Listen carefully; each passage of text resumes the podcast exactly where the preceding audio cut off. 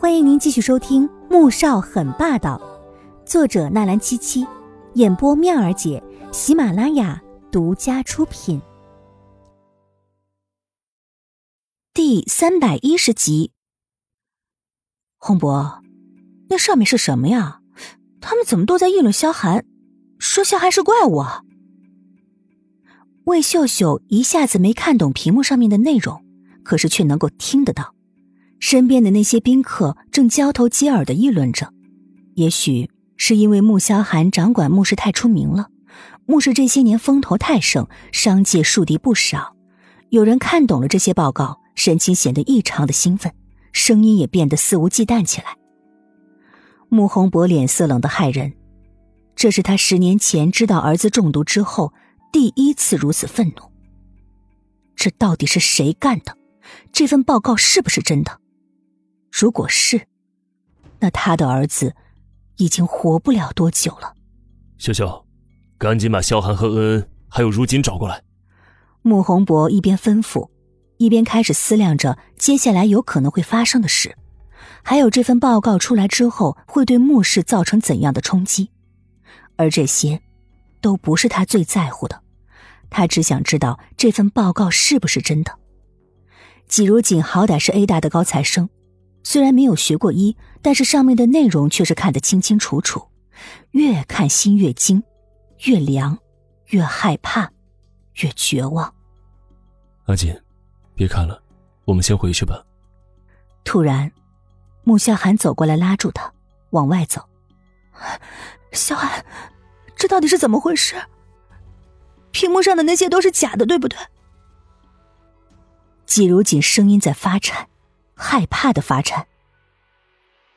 穆萧寒点了点头，是假的。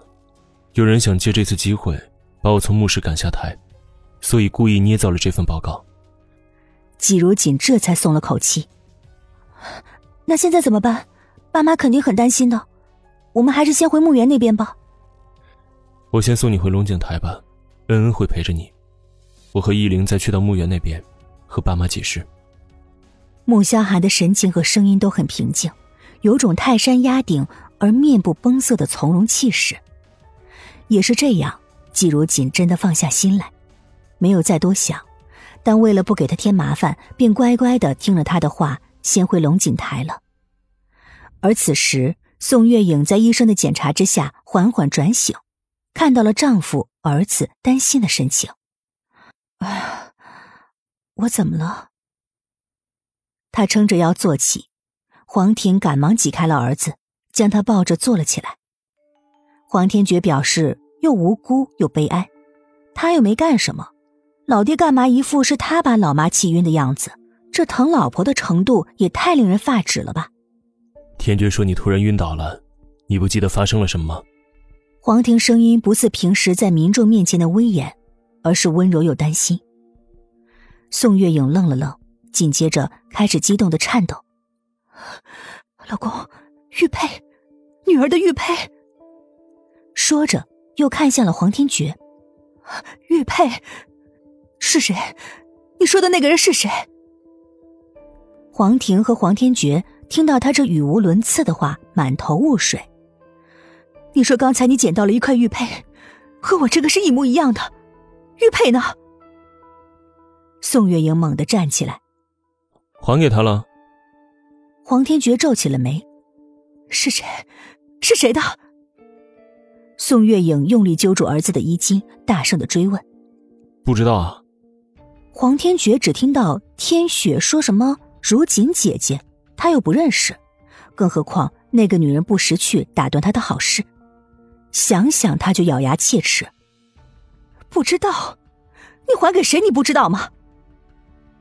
宋月影的声音又高了几个调，只差没有吼出来了。这是这么多年来他第一次失态，而且还是冲着自己的儿子。阿英，你别急，我们可以查监控。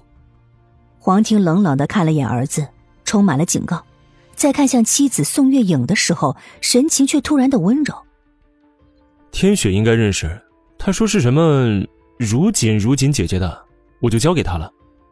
黄天觉自然是接收到了老爹那威胁性极强的眼神，立即将自己知道的都说了出来，否则真要调查监控，一个个的看，时间过去了，老妈要是急出个好歹来，老爸非把他家法处置了不可。你是说，如锦？是季如锦？宋月莹猛地推开了他，神情一瞬间的放空。黄天觉摇了摇头，宋月影却已经肯定了，眼睛里露出了一抹坚决。他猛地推开黄天觉，便往外冲去。黄婷看到他这副模样，十分的担心。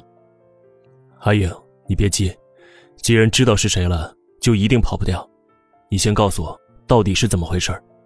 黄婷隐隐察觉到了一些。